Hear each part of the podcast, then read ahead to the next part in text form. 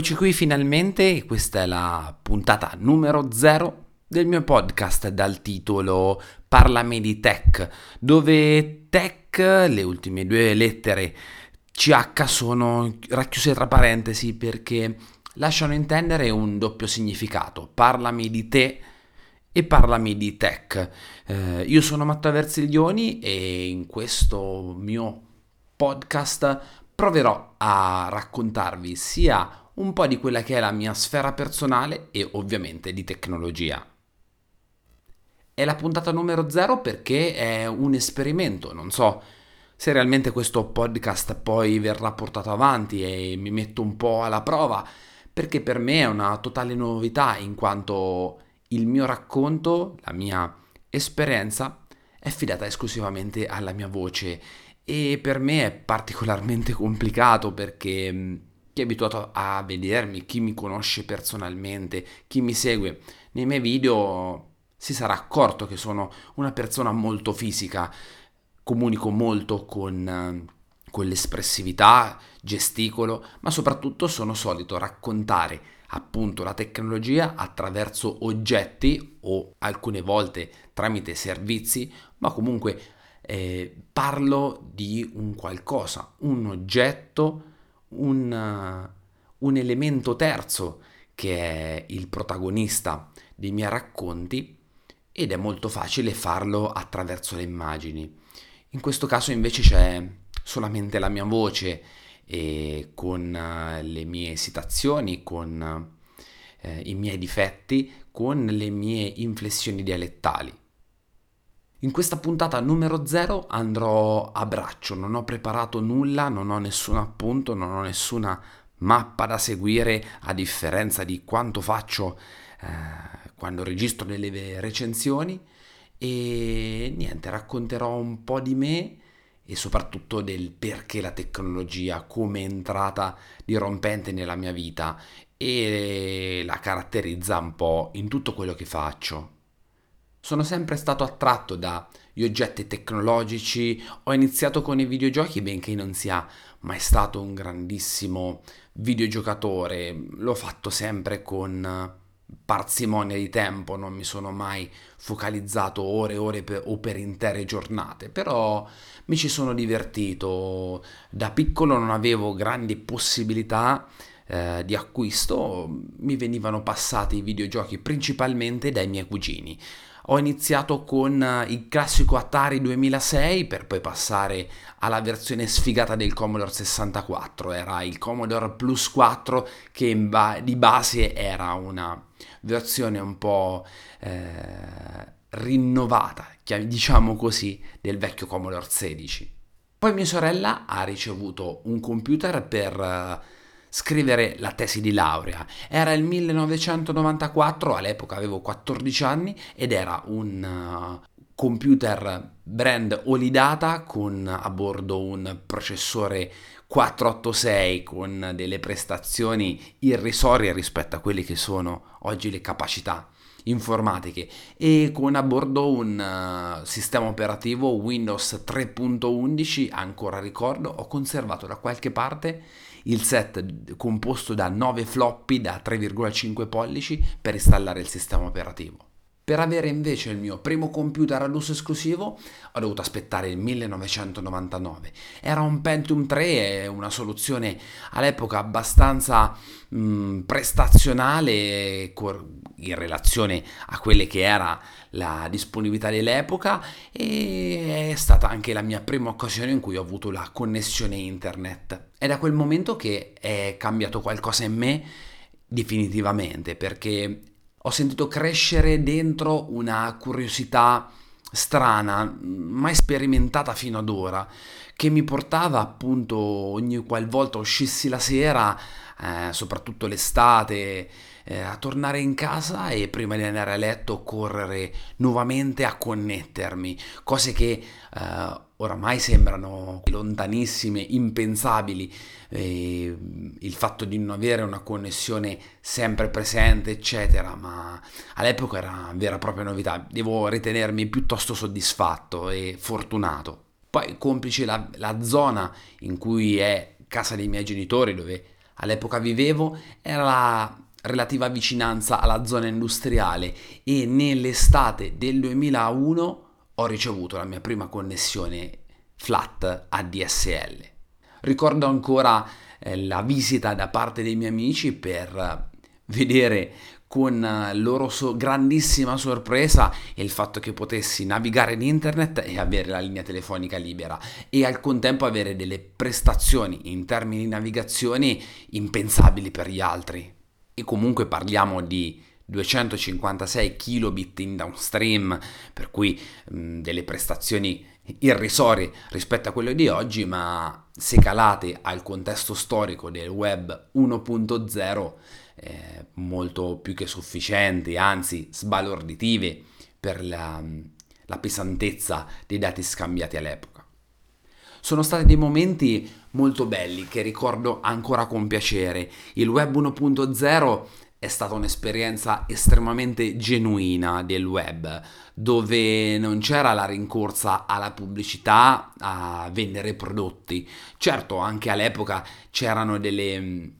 realtà un po' truffaldine dove tentavano un po' con l'inganno più o meno celato di farti installare i cosiddetti dialer che non erano altro che eh, dei piccoli compositori che mh, mm,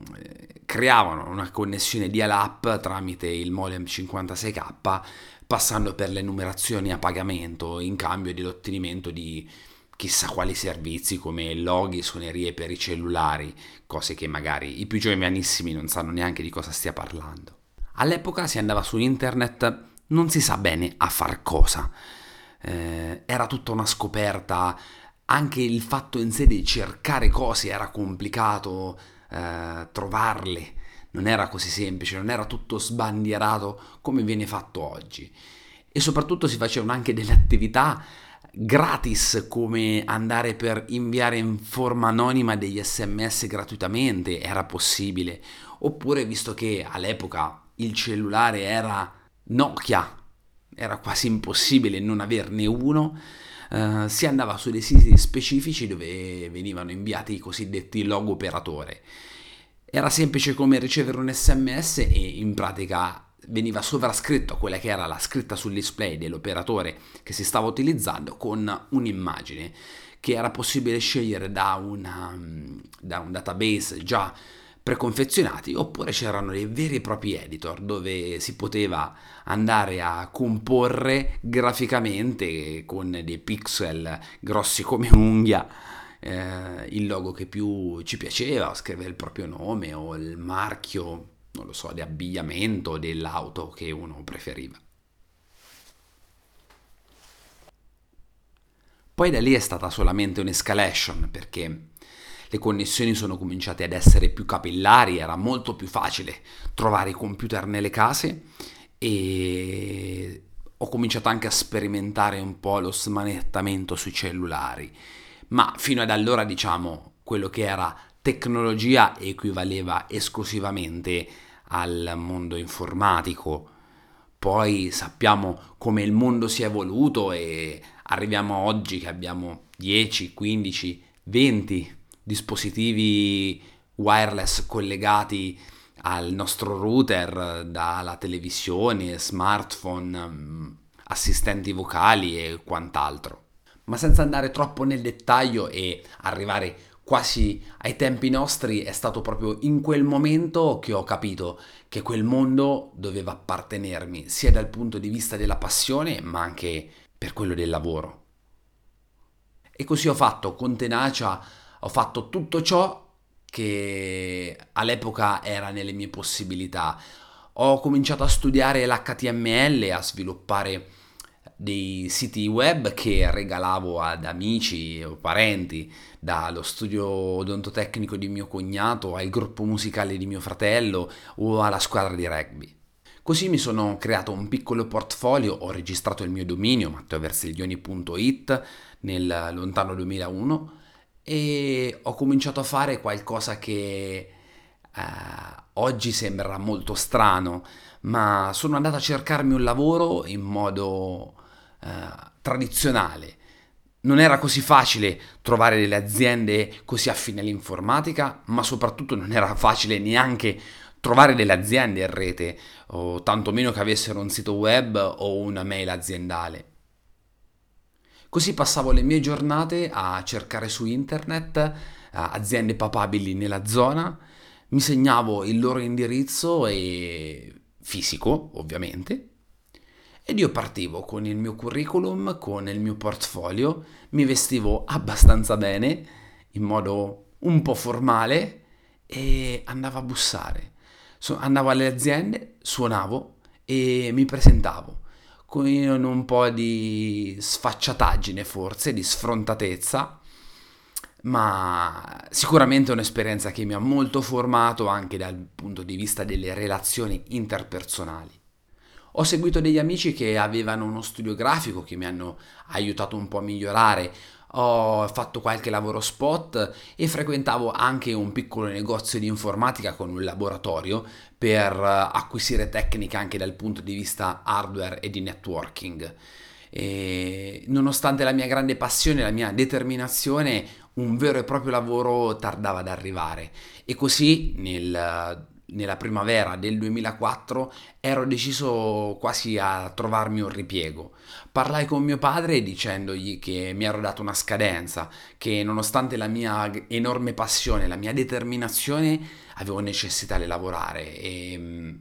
ero prossimo anche a cercare dell'altro e ho cominciato a sfogliare un giornale di annunci dove oltre a guardare delle possibili posizioni aperte affine alle mie conoscenze informatiche eh, a qualcos'altro. La mia altra passione era quella dei motori, ho anche pensato di andare a provare a fare il venditore di auto.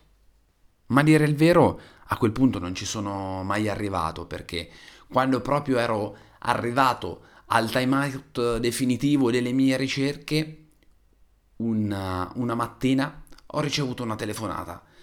eh, ed era un ragazzo che mi si presentava a titolo di una piccola azienda giovane che stavano cercando una figura affine al mio profilo e che avevano trovato il mio to- contatto proprio tramite il mio sito web. Concordiamo un appuntamento e ci incontriamo, ci conosciamo e ci salutiamo con il classico ti faremo sapere. Beh, il lunedì successivo, eh, poco dopo le 9, ricevo nuovamente la telefonata da quel numero, rispondo ed era sempre lui. Era Marco, mi invitava presso il loro piccolo ufficio a fare un giorno prova di lavoro. Ricco di entusiasmo e di aspettativa, prendo la mia borsa con il computer portatile e mi precipito all'appuntamento. Entro, mi siedo e da quel giorno di prova non sono più uscito, perlomeno per dieci anni. Quello che è successo durante questi dieci anni è la cosa più bella dal punto di vista della mia formazione, ma poi sono uh, avvenuti anche altri eventi successivi a quel periodo, ma magari se ci sarà modo ve ne parlerò nelle puntate successive. Questo era diciamo, il mio banco di prova per capire da dove tutto è nato e ricordare un po' con nostalgia l'epoca del web 1.0, dei primi servizi che oggi diamo per scontato, ma eh, all'epoca erano non alla portata di tutti, erano anche abbastanza primordiali dai quelli che sono gli instant messaging, che all'epoca erano delle, delle chat attraverso dei siti web o anche il, le semplici acquisti online, eh, quando ancora erano qualcosa di sperimentale, tanto per dirvi qualche cosa, sono registrato su eBay nel 2001 che ancora si chiamava eBazaar. Quanti di voi si ricordano questo aneddoto? Probabilmente pochi, ma evidentemente hanno i primi capelli bianchi sulle tempie come me. Sono le ore 23 di martedì 20 di ottobre e credo che questa puntata zero di Parlami di Tech possa concludersi qui. Eh, sono ansioso di pubblicarla, di capire anche quello che è il feedback da parte vostra e ci salutiamo sperando di risentirci a presto. Ciò significherebbe che il podcast ha avuto un riscontro positivo e che deciderò di portarlo avanti grazie a voi. Ciao a tutti!